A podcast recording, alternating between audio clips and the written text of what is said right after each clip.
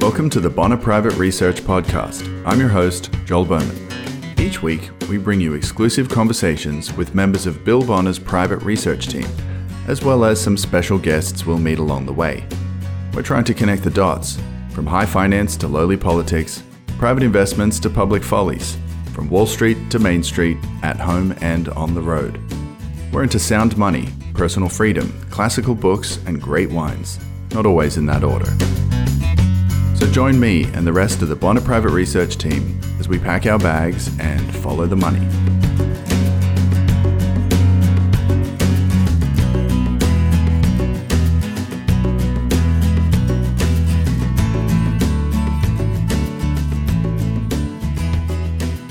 What does it mean to lead a purposeful life? How do we discover meaning in a meaningless world? By what standards are we to measure our successes and failures as individuals, as members of a community, as human beings? In an era of cheap virtue, fast morals, and shortening attention spans, questions like those posed by the ancients can sound like quaint, navel gazing anachronisms. Why bother meditating on what it means to be a good person when we can simply update our social media status proclaiming and advertis- ad- proclaiming and advertising ourselves as such. We're all woke, anti-racist, anti-fascist post-colonials, aren't we? Just as we recall the important concept of semantic overload from our linguistics classes, right? We all buy recycled knickknacks and sip fair trade lattes and drive electric vehicles too, right? Never mind where the recycling goes, or what fair trade actually means, or where the electricity comes from to recharge those toxic rechargeable batteries. If we declare that certain lives matter, if we say his, her, or their name, if we kowtow to the mo- majority, we may hope to escape the pains of actually thinking for ourselves. Hmm. Long ago, in a land far, far away, a bunch of philosophers passed their distant days reckoning on these and plenty more important subjects besides. It matters not that they were mostly a bunch of dead white guys, but that their insights are available to anyone with the inclination to investigate them, regardless of class, color, or creed. The ancients' musings on the concept of eudaimonia, for example, are equally available to folks with high and low melanin content, just as they are to those among us possessed of Y chromosomes and those without. To suggest otherwise would be racist, sexist, or both. No? Sometimes associated with happiness or well being, eudaimonia is probably better defined as human flourishing or a general wellness of spirit. It gets at the very heart of those cobwebbed questions above concerning the purposeful life and how best to lead it. And that, as we shall see in today's conversation, involves a certain amount of self reflection, of grappling with what Socrates meant by that wonderful phrase, the unexamined life is not worth living. A worthy call to action, if ever there was one, we hope you'll agree. To help us unpack all that, and plenty more, I caught up with my old friend and founder of Agora Financial, Addison Wiggin. Over the course of an hour or so, Addison and I talked about the books that mattered to him why we should resist growing calls to cancel the Western canon, how politics have changed over the course of the US empire, and why having fistfights at 40,000 feet is probably not a good idea. We also cover exploding government debt in a post COVID world, reminisce about his big budget movie, IOUSA, and wonder what the classically trained founding fathers might think about the current state of the Union. All that and plenty more in my conversation with Addison Wiggin up next.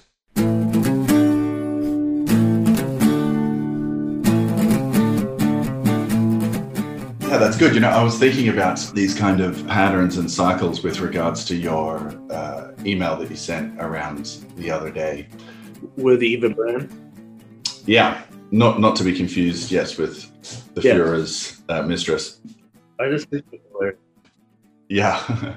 I actually heard a, a, podcast with her like a year ago. I was wandering around the the parks in Buenos Aires during the middle of the the lockdown, so everybody was you know inside, and the city was kind of like a ghost town.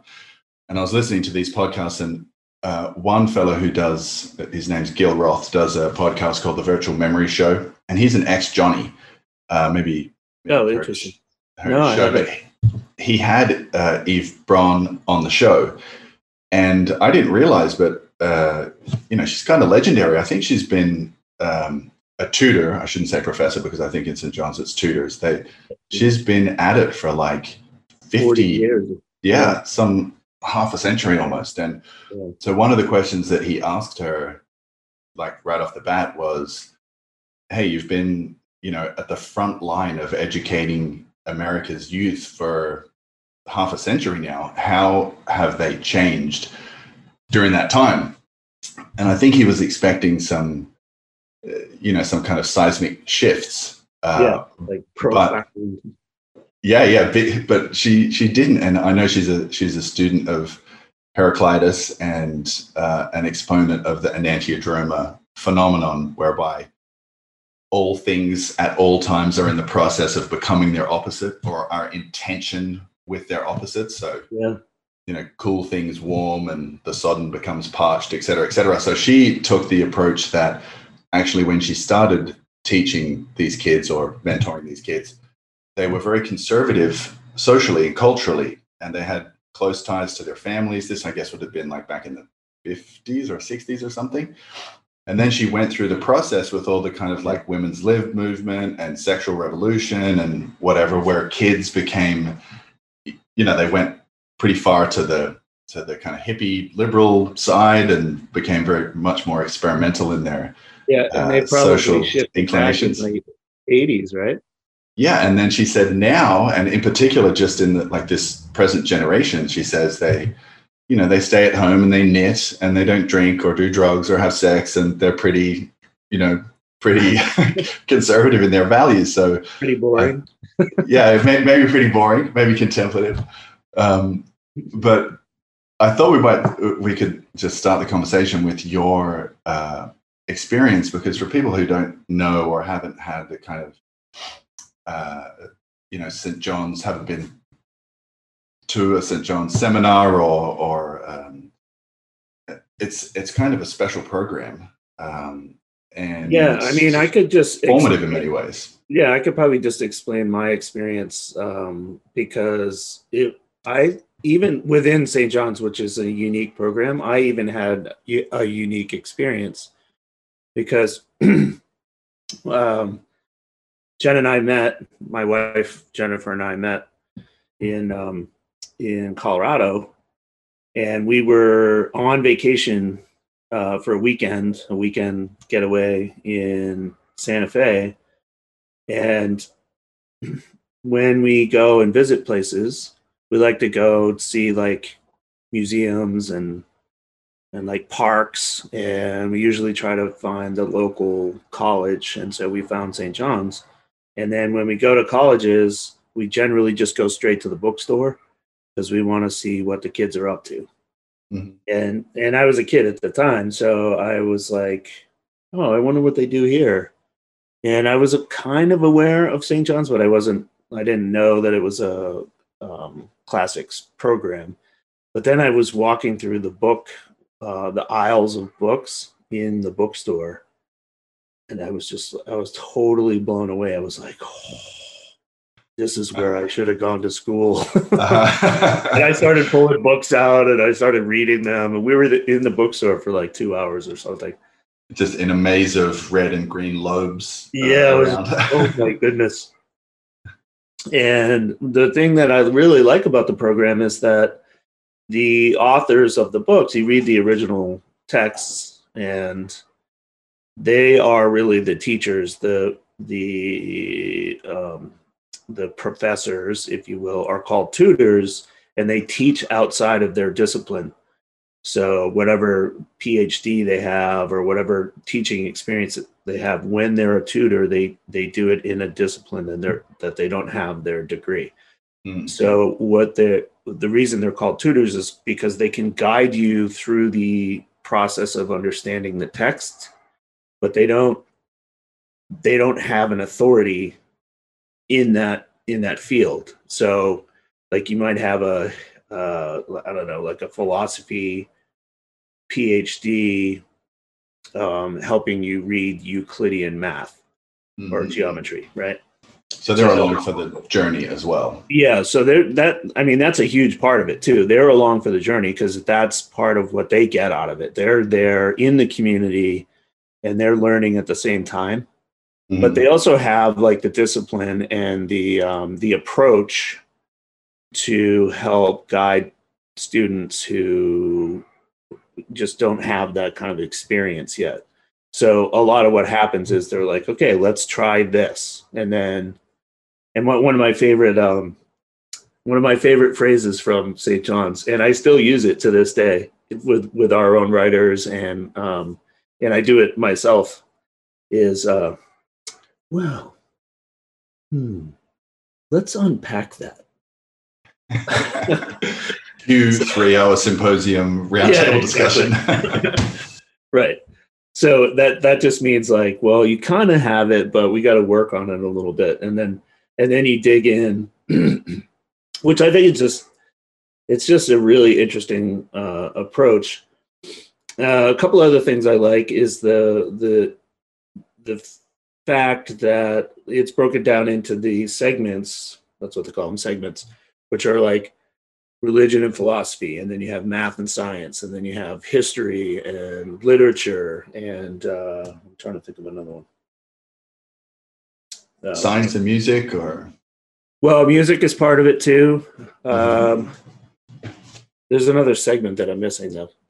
But anyway, it goes chronologically from like pre-Greek times all the way up to I think right now they're up to about uh, 1920s because they haven't um, they they follow the Western canon, and it's not clear past the 1920s which of the works are going to kind of you know stand the test of time. So they like the, I think the last piece I read when I was there, and uh, Jesus, like 20 years ago now, um, was uh, a piece by Freud. So we made it all the way up to Freud. We we did William James and Mhm. then we, we read some Freud. But it doesn't go much past that because they're they they're only focusing on the works in the great conversation Mhm. that um, that have stood the test of time, meaning that they had an impact on the ideas that that are in in the culture and that that people continue to to use and cite and uh, have had an influence on the way that we think right now. Yeah, So and that- to be sure, that's a. I mean, that's a fair thwack of the bookshelf. You're going from the pre-Socratics all the way through, uh, you Yeah. know, post-Descartesian um, philosophy. You know, the moderns all the way through to, as you said, to Freud. So it's it's Yes. it's, uh, it's not like your bookcase is light at any at any point along the journey. yeah, I mean, I look at my bookcase now, so it's like 20 years later, right? I look at my bookcase and I'm like, oh shit, did I read all that stuff? and then I get in conversations and I and I um you know you know like remember something from school and uh and then I'll cite it I'll be like oh yeah that's what uh I don't know Nietzsche said and then literally people in the conversation will be like what Excuse me. Yeah. which I just think is fun. Um, Yeah. And then the third thing that I that I like about St. John's is that we we would always joke about our to ourselves and to other people that it's completely useless. Like you, you- can't, you can't go to St. John's and then go get a job. The only place you could go and work after that is Agora. There's a girl.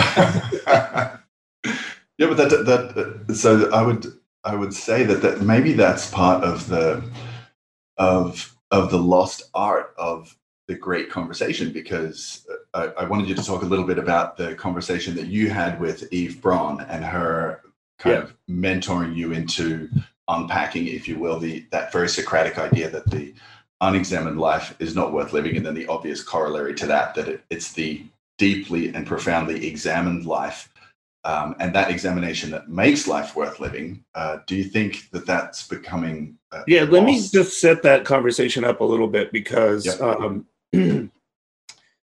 Eva Braun, uh, Eva Brann, sorry, like like we were saying, not to be confused with uh, the Indeed. Führer's mistress.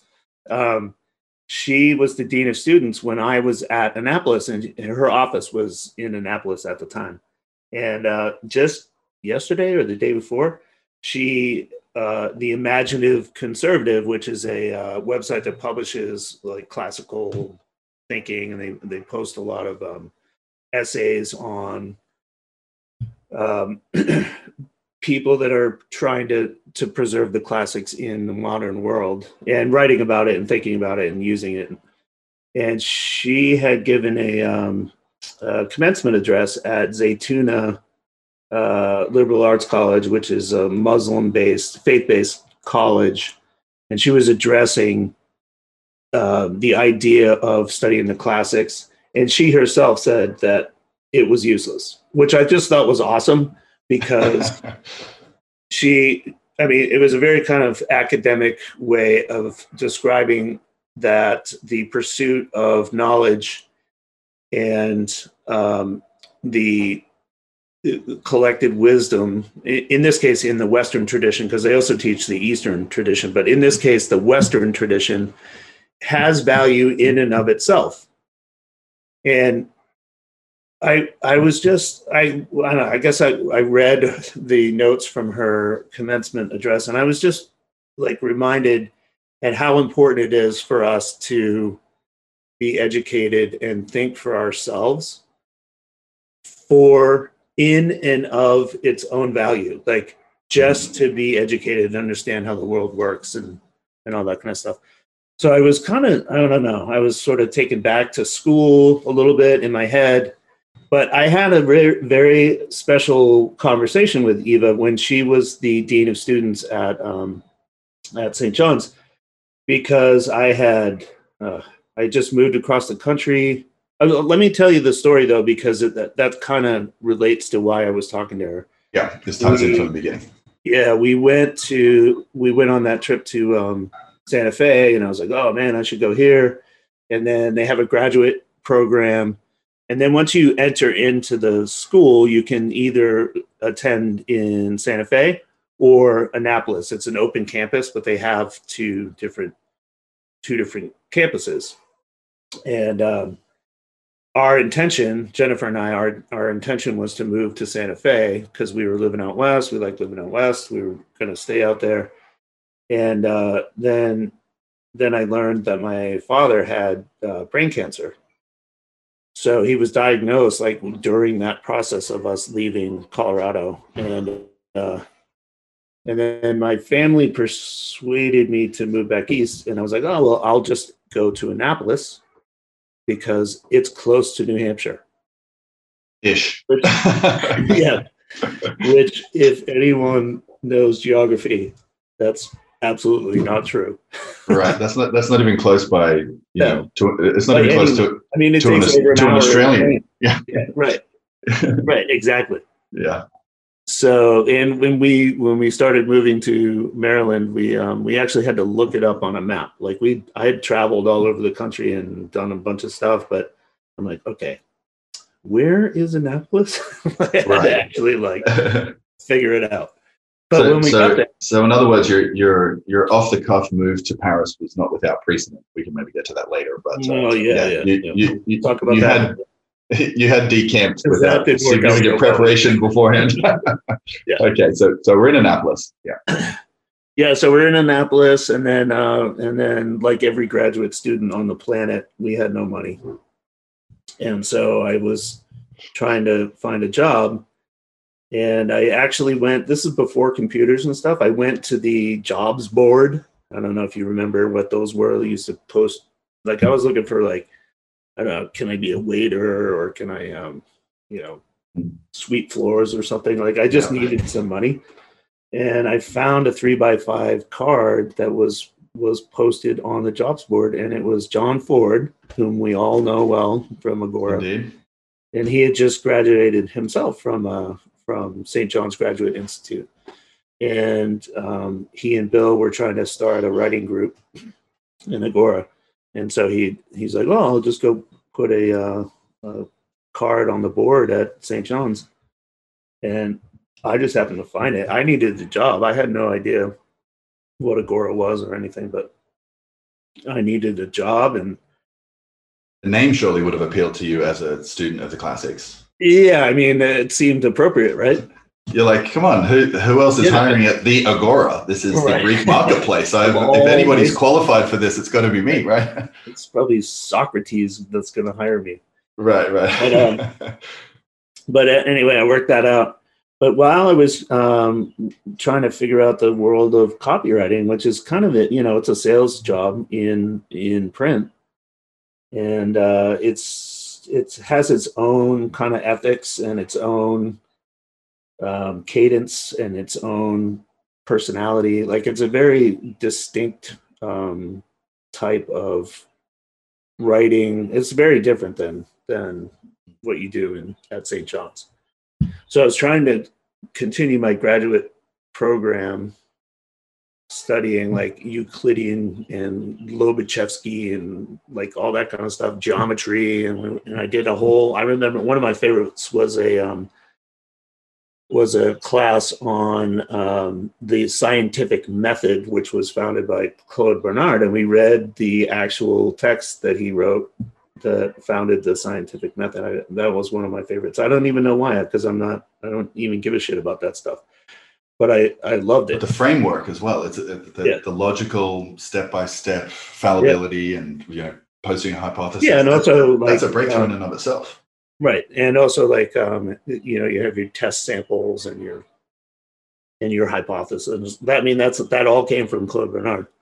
Mm-hmm. Which ironically, when we uh, lived in Paris, many years later, we lived on Rue Claude Bernard.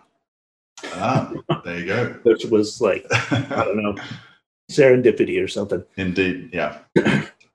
but um, so I was trying to negotiate my my work life and then the graduate work, and I just was like, it was mind boggling.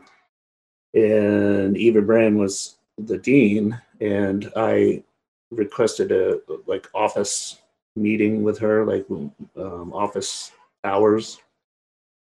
And I didn't even think she would respond because she's like she was kind of the head of the school at the time, and she she welcomed me gladly. And I talked to her for a couple hours, and uh, she let me complain a lot about how much work it was and like why did we do this and all that kind of stuff. Right. and she basically gave me the same answer that was in her um, in her commencement address to Zaytuna. She's like, we do it for its own value. And it, it, it literally changed my life. Yeah. And it was one, quite profound, one really. conversation in person with, with her. And she's been doing it for 50 years. It was, I don't know, it it was kind of a profound moment for me.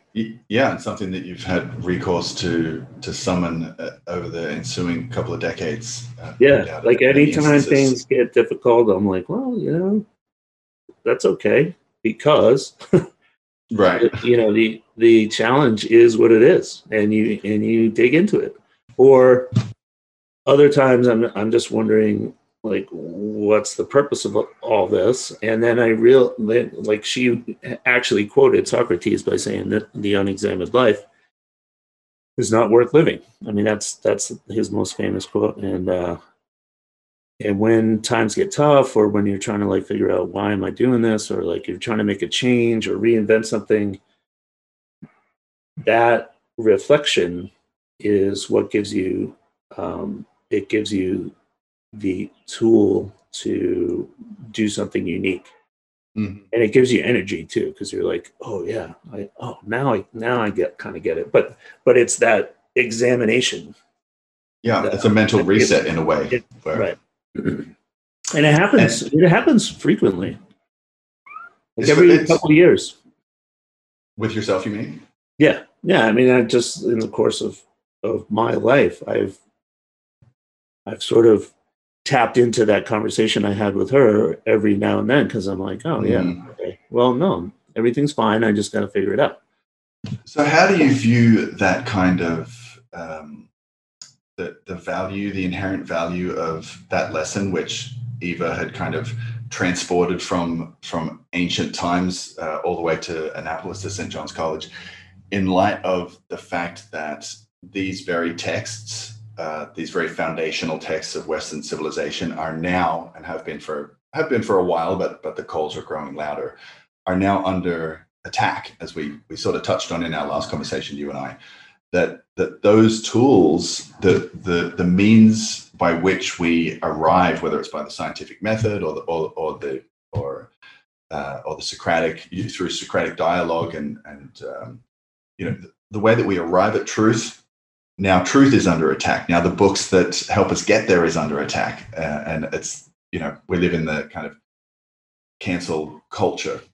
Yeah i wonder about it. And it does concern me that there is a call to uh, cancel the classics because of their inherent whiteness is kind of the way it's phrased. Mm. Like they were the reason that we came to this um, to this point in history where where white people have privilege or whatever like the way that it's phrased um, i think is i think it's unfair um, but but I, I, I think I said this during our last conversation too. It's a, it's unfair to me, but but I have a you know I have an affinity for the classics, and I'm also white, so mm-hmm. like it's not really I it's not really my place to say whether it's fair or not. Like right. I just think that it's unfair because of the value of the ideas themselves, and I don't think the ideas like an unexamined life is not worth living. That's that's a profound idea that anyone can use. Anyone so of I, any socioeconomic background, any race, any culture, any, any anything that's available to everybody. That's kind of the yeah. point, right? Yeah, and if you can reflect on your own life and be um, recharged, like what happens with me, or like like uh, come up with a new idea or anything, like those ideas have value. And I do believe, even though they're, I would say that uh, they're under political pressure right now. I do believe, I mean, they've been around for a couple thousand years. Socrates was 3,000, 3,500 years ago. Like, I think that the, the, the ideas are strong enough that they will survive and and I I sometimes I worry about it, but then then I'm then I examine. yeah, there you go. and then I go, well, you know, my lifetime is going to be whatever. You know, if I live to hundred, that's great, but that's a hundred years among three thousand five hundred. Like, yeah, what I yeah. think about it doesn't really matter, but uh, it does um, help me, and I, and I appreciate it yeah, our, our mutual friend uh, and sometimes colleague Chris Mayer talks uh, about the Lindy effect, uh, which I'm sure you know in uh, with regards to technology. Something I'll, I'll paraphrase it, but it's something like the longer a technology has been around, the more likely it will be to stick around. And yeah. I like to think of the Lindy effect with regards to literature. Uh, I, am yeah. I think that uh, yeah, Ken Follett will fade away much quicker than um, you know Aristotle. What one would no, casting no dispersions on Mr. Follett, but uh, it yeah. does bode well for Aristotle. and so uh, I'm wondering what what you mentioned uh, was it the American Conservative? Is that the website you mentioned earlier? No, it's actually called the Imaginative Imaginative, Imaginative Conservative. Imaginative Conservative. Right. Sorry. So, and I don't actually know those guys, but um, mm-hmm. I'm I'm pretty sure they they got some Johnnies in there. Because the stuff they publish, I just read it because I like it. I don't even do anything with it. I just read it. And I did forward that one around um, from Eva Grant, but it's only because it sparked an idea. Um, yeah. But I read some other stuff that they publish, and it's always about the classics and, and right. application of the classical ideas to to like the economy uh, that we're going through, to the pandemic, to um, to the political environment that we're in. And it just so, gives a different perspective. Yeah, I, and I think uh, it was uh, Aristotle who said that it's uh, the mark of an educated man who's able to entertain multiple ideas without necessarily uh, going along with them. Um, I'm wondering, just with regards to the political environment that you mentioned, we started talking about a liberal arts degree, and this is something that uh, uh, that Tudor Braun uh, mentioned in her commencement um, at the university, and she went on to define, you know, what liberal means um, to be free, to be free to engage in open discourse and um, and frank debate. Yes. Um, that used to be something that was associated with classical liberalism, um, uh, which is now, as, as, at least as I understand it, kind of a more of a small c conservative or perhaps like a libertarian type value set. Maybe has you know shares more in a Venn diagram with that side. well, I would even say it's uh, libertarian with a small L. L, yeah, all Uh, I mean, Yeah, There is a libertarian party, which I always thought was an oxymoron in and of Yeah. Like it doesn't make Right. any sense. But the classical liberals were, you know, I saw this. Uh, uh, I saw a cartoon a couple days ago, which I thought was funny. Is it had on one hand it had James Madison, and it was like fluent in Greek and Latin, historian, lawyer, um, orator, and it like had all these things, and it, and it had him in his like uh, colonial garb. It was a cartoon, right? So he's like this. We should find that and publish it because it's really Yeah. funny. And then on the other side, it had um, that that representative from Georgia. I don't know who this person is. She's uh, I forgot what her name is, but she's like gaining gaining um, uh, I, I'm, I hesitate to call it influence in the um, in the Trump political party, Okay. and she's like they called her a uh, gym tard, oh god. and she's like she's always working out, and then she she's carrying a gun and she's got a headband. this is freaking wow. hilarious. So it goes from And James so Madison to Lady on a Peloton. uh, Yeah, right. With a rifle. It's so crazy, but I but I I don't know. I think it's funny because you know all humor has some truth to it, and Yeah, it, it actually some worrying truth, perhaps. the um the caption was um where we started james madison like man of the world and historian classicist and where we are now yeah, goodness. like what the hell happened This is Ch- Charles Darwin standing there with evolution. We went the wrong way. Turn around. Go back. Yeah, right. Uh, so that's it's- what i mean i'm trying to answer your question uh, about politics with with an anecdote but um but i do think that that's what's hap- happened is like especially in an era of social media Yeah. nobody's sitting down and trying to like um, be civic civically responsible anymore they're just trying to win votes or likes or follows. Like, I mean, you and I are both old enough to remember that going viral had a very negative connotation. That that Yeah, meant you needed to go to the doctor, or right you know, if you if you if you were getting followers, it meant that you were being stalked. That was Yeah, a right, terrible thing. exactly. And now it's like you know you're being liked and or, or if somebody liked you you had to question why yeah, you were you were looking at their motives, and um, but one of Yeah.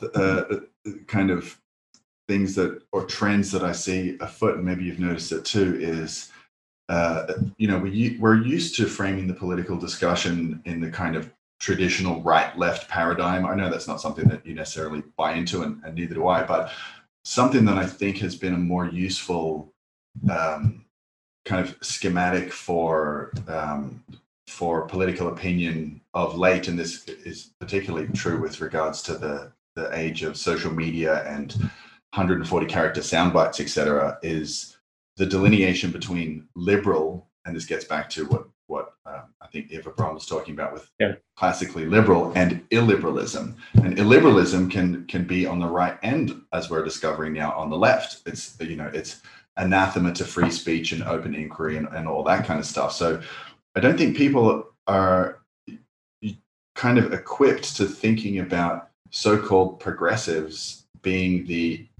equally the illiberal uh, party. That that seems to be, at least I kind of find it as a new phenomenon. yeah because the, the labels when you get into that public space where you're talking about ideas that are commonly held um they don't they don't really mean anything anymore so i use the term liberal in like the classical sense meaning free hmm but but liberal obviously in especially in the us gets used as like a um, slander.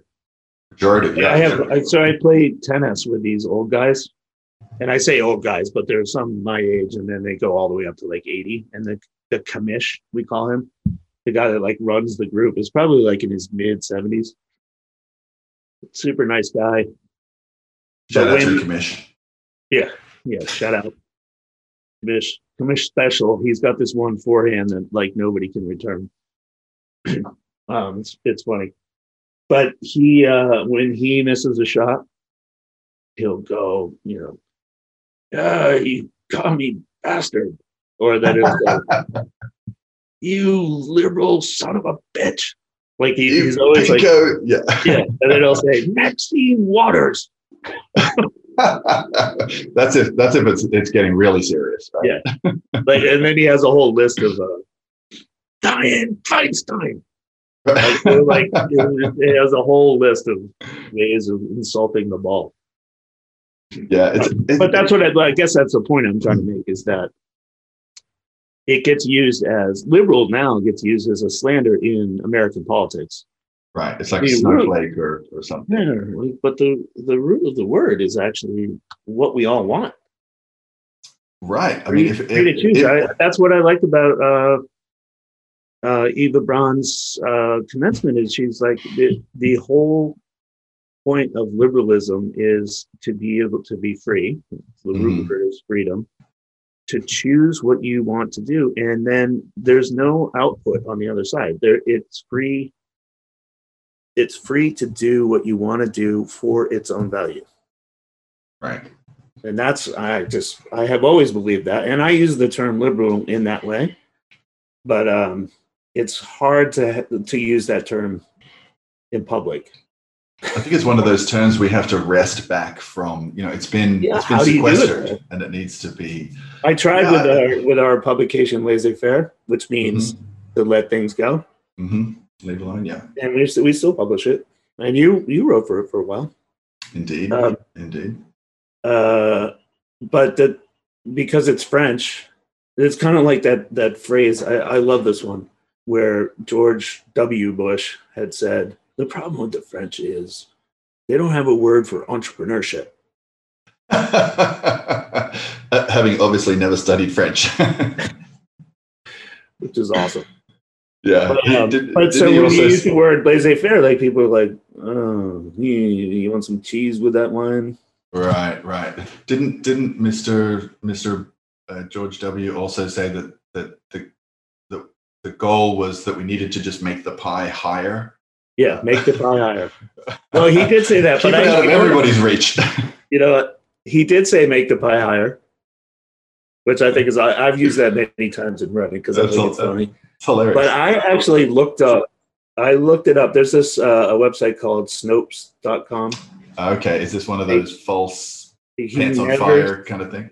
yeah, he never said that the French don't have a word for entrepreneurship. He never said, Oh, okay. but it got That's- spread around. It's like it's kind of like it, once it gets published in the New York Times. Mm-hmm. Oh, it's, then it's then it's it's a page six correction. yeah. Yeah. Three months later, there's a page six correction, but by then it's already part of the of the mainstream But, vernacular. yeah, I mean, I repeated it like 15 times. I just repeated it now because I think it's funny, but it's actually not true. right and so with uh, uh, i'm thinking uh, you know going back to these you, you mentioned uh, madison just a second ago and and it, it really is phenomenal when you when you look at um, the founding fathers i was in um, i went to visit monticello the last time i was up the last time i came up for the for the Yeah, yeah, yeah. Um 20 year summit uh what, when was that early That was Early November. uh, no, it was Late- November um, late 19 late Yeah, yeah 2019. Yep. so I went to Monticello and and had a look around, and you know, um, Jefferson's got this enormous, you know, very impressive library. I think he read in you know half a dozen languages, and and at one point they were thinking of making, I think, the official language of the United States Greek, and you know they wrote he and um, and Adams actually wrote had some epistolary correspondence where they they wrote in Greek. I don't know if they were just didn't want their wives to read what they were saying, or maybe their maybe their wives spoke better Greek than they do. I don't know. Yeah, it was like But- espionage at that time. Yeah, indeed.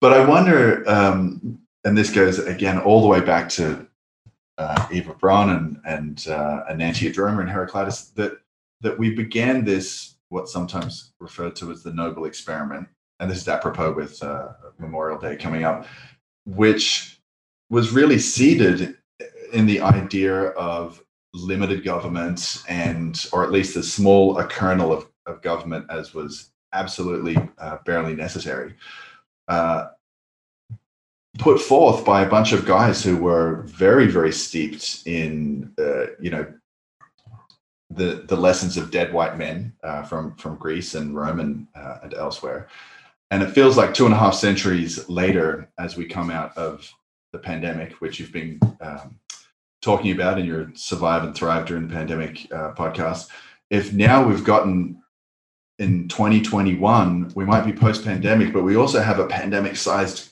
governmental apparatus which has Yeah. has kind of straddled itself uh, you know sea to shining sea so yeah I'm wondering if- really- i don't know it's astounding to me because when um you know you were around when we were doing this we put together the documentary I.O.U.S.A.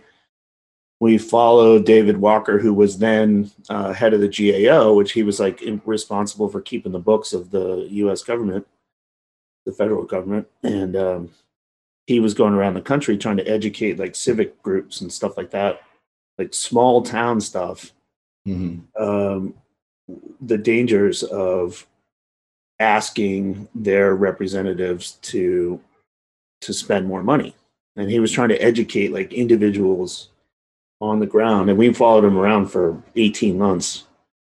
And we made a movie out of it. And um, when we released the film we were afraid at that time that the the um, the debt was gonna we released it on august 22nd of 2008 and we were afraid that the debt was gonna cross 10 trillion dollars.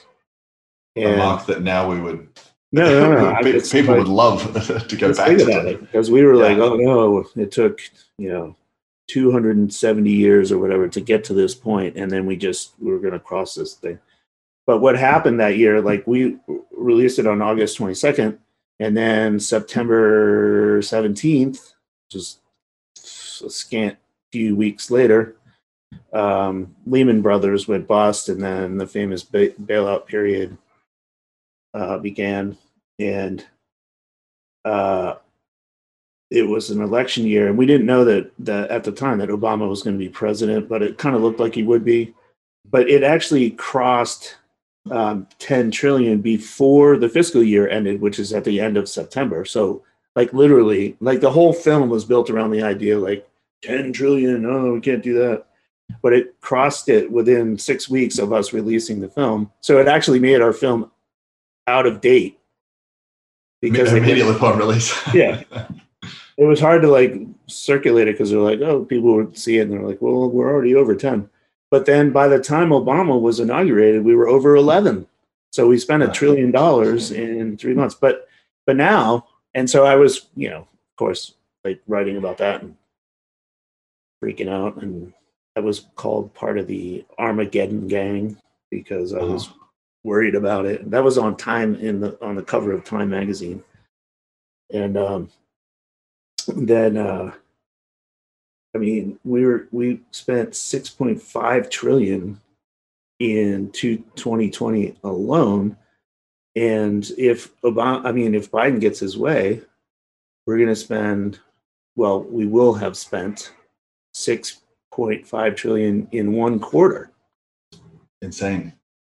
So like I look back at the, the work we were doing back then and, and I go like it was, it was yeah just is antiquated and useless.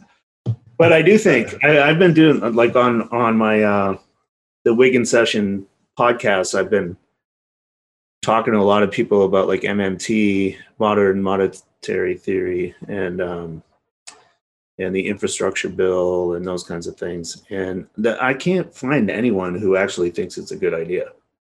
So so my question is really like who thinks this is a good idea? Like Mm. other than people who are just getting payouts from the government. Yeah, well, we were, we were talking. This was kind of a, a breakfast table conversation uh, at, uh, uh, with the family here. I'm in in Houston for um, for people listening, but and uh, you know, there's there's one sense that, especially with you know the official beginning of summer coming on, and and you know numbers here in Texas are probably similar to what they're like up in Maryland, where they're at, you know a tenth of the, the pandemic high, and so there's this feeling of kind of optimism and yeah Yep. There are star spangled banners up and down the street, and you know, festooned on every you know front porch. Uh, help wanted signs in every window of restaurants and things like that. So there's a that I feel like, and maybe you get the same um, impression that there's a that there's you know people are they've had enough of doom and gloom in 2020 and they're ready to get out and start barbecuing and you know um, unleash the the fury of the American economic engine. Um, yeah. but at the other side, uh, I feel like people have been accustomed to you know everything from individual, uh, the equivalent of what Bernanke would call helicopter money, where we're just mailing checks. And, and they're not even checks; they're just direct deposits into your bank, as I understand. Yeah. So you don't even you don't even see the see the money. Your your account is just credited in some weird Orwellian kind of uh, uh, way. But the the point being, what what uh, it would be political suicide, you would think, for a party to get up there and say, "Vote for me. I'm going to stop sending you money." Um, yeah, I mean, know, who's going to vote for that? Yeah, uh, you know, I don't think I don't know too many people who will say, "You know what? My family of four doesn't need the next eight thousand uh, dollars. I will I will forego that as part of my patriotic duty." That, that doesn't. But isn't like that? I mean, that's a central flaw of uh, mass Western democracies. Majority, yeah. Yeah, they can uh, they can just vote their way into the public treasury, and as long as they have a theory like modern monetary theory, which says as long as you spend it into existence and can tax against it, mm. then there we can print as much as we want. Yeah. And so, who's going to vote? Who's going to say no to that? I mean, that's a it's it's kind of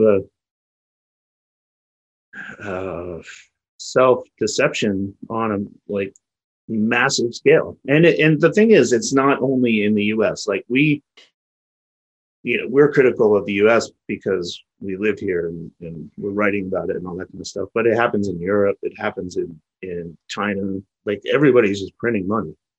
Oh yeah. I, I just did a uh, I just did a podcast with Egon von Greyerz. You know who he is?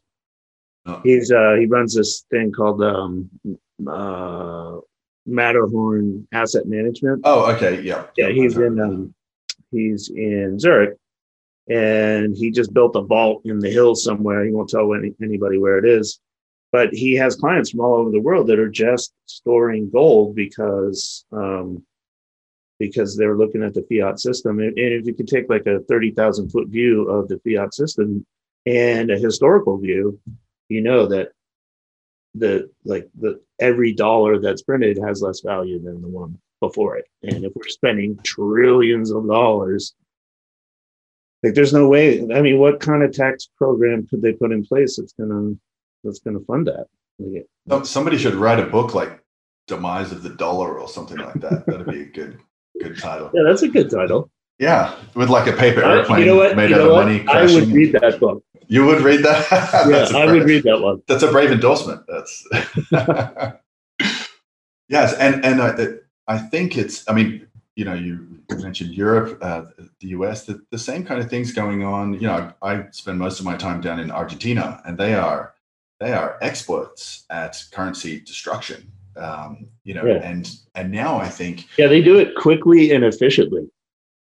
Yeah, which which on the one sense is kind of like um, it's like a, a, a pressure valve where you know they have these decennial crises where things get so bad so quickly, but but um, but the recoveries typically only take a couple of years. Of course, the long term trajectory is you know from one of the wealthiest countries in the world in the middle of last century to now you know kind of economic basket case. Um, but yeah, I, I do feel like the the the isolationism, the geographic isolationism that um, that came about during the last year, where planes were grounded, where you know people couldn't move, and um, and that kind of stuff, that exacerbated or rather accelerated the trends that were were already in motion before the pandemic. So we already had money printing, we already had surveillance, yeah. state, we already had. You know, but I think what I, I agree with you, but I think what actually happened is it, it uh, what's the Rahm Emanuel uh, quote? Never let a good crisis go to waste. Yeah, like it really, the the deeper the crisis, and it was mm-hmm. global this time. It uh, like governments used it as an example, and I think it's individual actors within governments, but but just government in general used it as a, an opportunity to just control everything. Yeah. we don't we don't.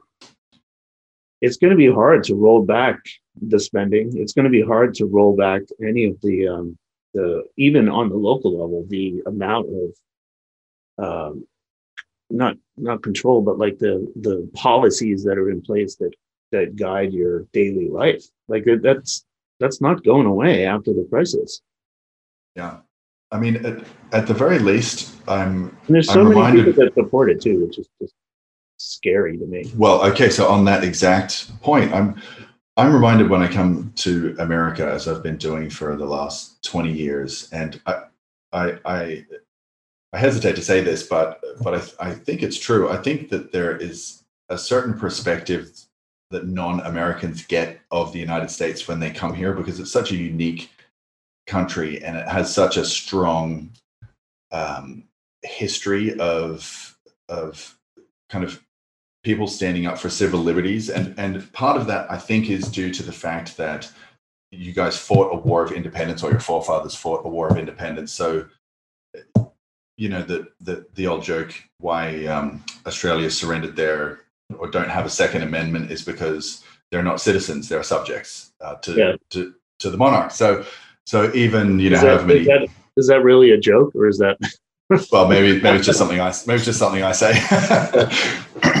but but there you know there is a, a, a long and proud history, I think, of people here saying you know when it, when an edict comes down from on high, they're they're apt to at least sort of question it and say, well, hang on a second before I go along with that, uh, you know, decree, you're going to have to explain to me why this is in my best interest or why I should surrender this right in order for you know a little security or whatever it happens, whatever the trade-off of the day happens to be. Whereas in a place uh, like Australia, which is now uh, called uh, Lockdown Under or Fortress Australia, um, you know the the government there because they've had you know the last 30 years have been a relatively uninterrupted bull market. It's you know, it's more or less prosperity for all on the back of a resources boom and their geologic and geographic, um, you know, endowments. So there's not that same um, reflex of of questioning authority that that I feel is alive and well, especially when I come to a place like Texas. yeah. Um, but I wonder though, I that this whole pandemic has been an experience for me too because there were a lot of people that would that just they just rolled over mm-hmm. and then started like chastising like the mask issue i was like this is retarded why why how did masks become a political issue but but right. they became a symbol of the people that were complying versus the ones that are like i'm not doing that and, right. and then i think the spirit that you're talking about is the people that are like please don't tell me what to do or actually they they don't even say please. They just say, "Don't tell me." I'm not doing it. Yeah. And then it became like a d- division between individuals. Like I saw it all the time here in Baltimore. Like mm-hmm. There were people that were just like, "I'm not wearing a mask," and then it, we you have it have it to some extent with the vaccines too. People are like, "I'm just not getting a vaccine," and it's not because I don't think it's good for me or not. I'm just not doing it. so I think, so I think that, that that that spirit exists, but um, but there's a ton of people that just that actually get on the other side and, and try to enforce it among their own. You know, we we see all these fights on uh, airplanes right now as people are getting back on airplanes. Mm-hmm. People are getting in fights on airplanes because one is not going to wear a mask and another is wearing a mask and then they end up getting in fistfights like yeah that, that is an that's a bizarre phenomenon If But you'd have told me five years ago that there'd be like an outbreak of like 40,000 foot high air brawls over Yeah. face masks, it would There's be absurd. like I heard there was like 2,700 fist fights in since the since people could start flying again. Goodness. Yeah, that, that, that does But the, I guess the point I'm trying to make is that there, as much as that spirit is alive, that you know, don't tread on me idea. Mhm. There is an equal number of people on the other side that are like, do as I say because the government policy says that you have to do this, and then they try to enforce it themselves. Right. which Well, I, did find strange. I it's it's a foreign idea to me, but but here they are. Yeah, I guess the um, to to bring it back uh, again to Miss Brann's wisdom. Um, there's that idea that that um, you know the the the tension between the opposites is what helps support both sides.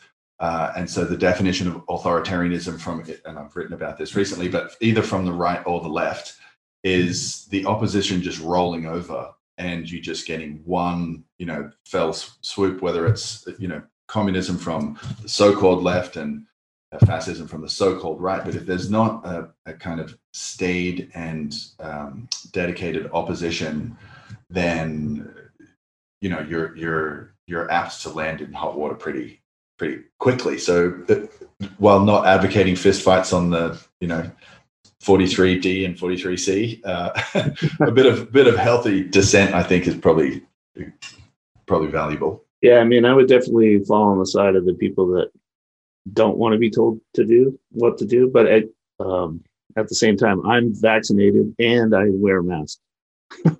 Yeah, well, well, it's one So of I those do it things. Where, because I think I don't want to talk about it and I don't want to argue with anyone. Yeah, and also you want to you want to travel, right? I mean, you. I know Yeah, you're. well, I actually haven't going to. Greenland up. Uh, Oh yeah, that's coming in uh, August. Tell anyone. Okay. Yeah. So I mean, it's it's a shame that that now a scientific decision has to be colored with political considerations. You have to decide. You know, my my family live in Australia. Like they've just been locked down. They've just been advised that travel won't return to normal until mid 2022. It's not even mid 2021 yet. I mean, it's you know once a Yeah. penal colony, always a penal colony. But but so if I if I want to go and you know have my six year old daughter spend any of her childhood with her grandparents in Australia, then there's only one wait. way for us to go there, and yeah, I have to get vaccinated to do that. But it's a shame that that's part of the consideration. It should just be here's the science, and this is what you're putting in your body. Um, Yeah. You know, shouldn't be tainted with that. But um, but anyway, do you want to uh, give us a, a quick preview of your uh, upcoming trip to Greenland, and we'll um, Yeah, it's kind of cool actually, because um, know, and I'll just give a, a background to it. Um, a long time ago, I met this gentleman named uh, John Englander, and he's a climatologist. And uh, maybe like ten years ago, he set up a uh, an institute to show what the impact of rising sea level is on uh, coastal communities. So he, among his clients, are um, like communities that are affected. Like I believe I don't. I don't uh, well, I'll just use this as, as an example. I don't know if um, if Annapolis is one of his clients, like the municipality, but he uses that as an example all the time when he's talking because it's right on the water, and see you can measure sea level rise um, right on the port, and there, like, there's a community called um, uh, Seaport right on the southern side of Annapolis that where the where the houses are right at sea level. So any kind of sea level rise, and he uses that as a as a oh, it's called Eastport. Sorry. I, I used to live in I used to live in uh, Eastport. Actually, Oh, did you? Yeah, lived there for Oh, that's right. year. Well, I lived on Green Street, which is up the hill, so it, Yeah, your you know, your it doesn't matter to me. your your, li- your library was not under threat of cancellation from rising sea levels. Um, but so he that's that's like what his uh, function is. Like he goes, and one of the things he's doing is he's leading trips to Greenland. So uh, my daughter and I are going to um, go. We have to go to Denmark first. Denmark is, or Greenland's part of Denmark, and then we fly to Greenland, and then we actually have to buy uh, crampons so that we can hike up onto the glaciers. And the, the whole thing is an educational trip to show how climate change is diminishing or you know melting the glaciers. Mm-hmm. Um, and I'm interested mo- primarily because it's happening, it's measurable, but it's it it it's like this pandemic thing. Like it's a big, it's such a big idea mm-hmm. that people just get all political about it, and they have um, opinions that they think everyone should share, and right. you know, like these public service announcements about it and all that kind of stuff. So I'm I'm going as a uh, as a skeptic in the classical sense. You're going to see for see for yourself, yeah. Yeah, I'm going to go put the crampons on and climb up on the glaciers. And he's got a whole like educational program that goes with it. So there, I think there's a, a few like lectures in Denmark, and then we fly over there. I think we have to take a boat when we climb up on the glaciers, and we can actually cool. see the evidence and stuff like that. I'm really looking forward to it, and um, it's it's somewhat dangerous so there's only eight people per trip. Wow. Okay. It's a very it's like they calls it a educational expedition. So sounds cool. That's, well, in, that's in the end of August, and uh, I'm really looking forward to it just because I like these ideas that go from from your personal life to the public life. That I'm really interested in the what happens when an idea gets publicly held. Like climate change is is something. And then it, like this this is my favorite one. Everyone wants to drive electric cars, right? Because that's going to save coal powered electricity. Yeah. Yeah, exactly. so like like nobody thinks beyond. Oh, we're going to save the planet because we can plug our cars in. But where the the electricity come from in the first place? right. Yeah, that, that's it's very interesting that uh, connective tissue or the lack of connective tissue between the ideas in the private domain and yeah, and the attitude that people get about it is just unbelievable to me. Like well, if, if you connected the dots, you would. It's kind of like uh, another one that I we recycle in our house, mm-hmm. but it's fairly obvious that the recycling just goes to the same place that the trash goes to. like we feel good about it, and I did. I just did it this morning. I maybe that's maybe that's part of the reason. The bag and it's all yeah. separated. I did the whole thing, but I know that it's it's the same truck that picks up my garbage. right. but well, anyway, these big the big ideas. That's why that's why I'm interested in going on the trip because I want to just see it for myself Mm-hmm. Then I can write about it a little bit more intelligently instead of just reading what other people think about it. Right. Well, the two two uh, ideas spring to mind. Then the the Chicagoan novelist Saul Bellow, one of my favorite all time novelists. Yep. Um, in I think it was it was either Herzog, I think it was Herzog or maybe Humboldt's Gift, where uh, no, it was in Herzog where he wrote um, a kind of corollary to Gresham's law, which mm-hmm. you and I recognize from the realm of economics, um, which is bad money drives out good. And he he observed that um, in the world of politics, that public life drives out private life.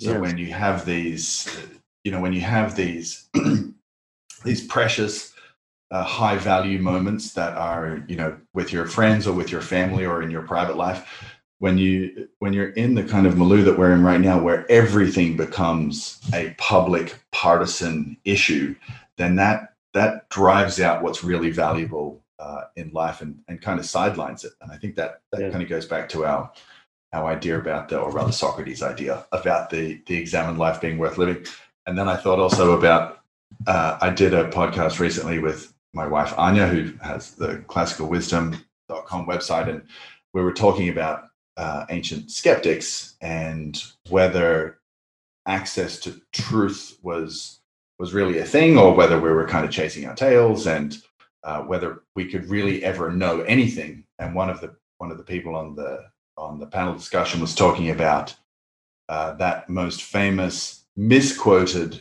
uh, utterance from from uh, from the father of philosophy when when Socrates says, "All that I know is that I know nothing." What what he actually said was, "That which I do not know, I do not claim to know," which is very very different. totally totally different. So so anyway with in, in that spirit uh yeah it's good to see you're you're heading along we'll have to get an update no i'm what, i'm excited about it because, yeah i'm excited about it because um i've just been apathetic to the whole climate change thing entirely because i that which i do not know i do not claim to know because i i literally don't have an opinion. Yeah. but I've known John for uh, I've known him for a long time. I met him down in Nicaragua actually. Um, he came on one of our um, trips. He was thinking about buying property down there at the ranch and uh, up on a hill, probably right. yeah, pretty high up. but he was just an interest. He's really nice. He's an interesting guy, and he's really thoughtful. And he he claims himself to be a libertarian with a, a lowercase l, which I okay. that's what I am. So I mean, if we're going to put labels on things, yep, yep. and so I've just gotten along with him forever, and he comes to Annapolis all the time. So then he'll stop by uh, and visit us in the office, and he's been doing that for like ten years. So I'm looking forward to the program that he puts together because then i I feel like I'll at least have some experience and a little bit more knowledge about about the whole thing. I might even formulate an opinion on it. Well you know they can be dangerous opinions but yeah. informed ones yeah i'll probably learn just enough to be dangerous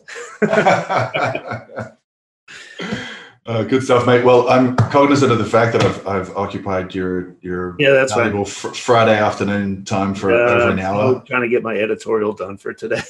uh, you know, there's there's that old joke where um, you know two two writers meet up and and one says to the other, "So how's it all going?" Says, "Well, you know, I've uh, I've mended the cushions and I've I've sewn some new drapes and I've you know painted the shed and so terrible case of writer's block. Ah, oh, yeah, I've got it bad. So yeah. happy to be well, part of the procrastination. yeah, this is helpful. All right, mate. Uh, right. Let's ca- let's catch up again. Um, we're in uh, in in town. Um, you know, as far as small uh, geography in the United States is concerned, Annapolis being close to New Hampshire. We're in Texas, so we're pretty close to Annapolis by that yeah, yeah. by that You're, figuring. Yeah. So uh, like so we, three hours away by plane. Right, exactly. With, so we, with the mask on, we might make it up there uh, at some point in the next uh, in the next few months. So we should keep okay. in touch and catch up definitely. there for sure. And we should do this again. Indeed, indeed. All right, mate. Thanks, Addison. All right, cheers. Thanks for listening to this episode of the Bonner Private Research Podcast. You can find more conversations like this in the members only section of our website at bonnerprivateresearch.com. If you would like to contact us, please address compliments and complaints alike to podcast at bonnerprivateresearch.com. We look forward to hearing from you either way. Until next week.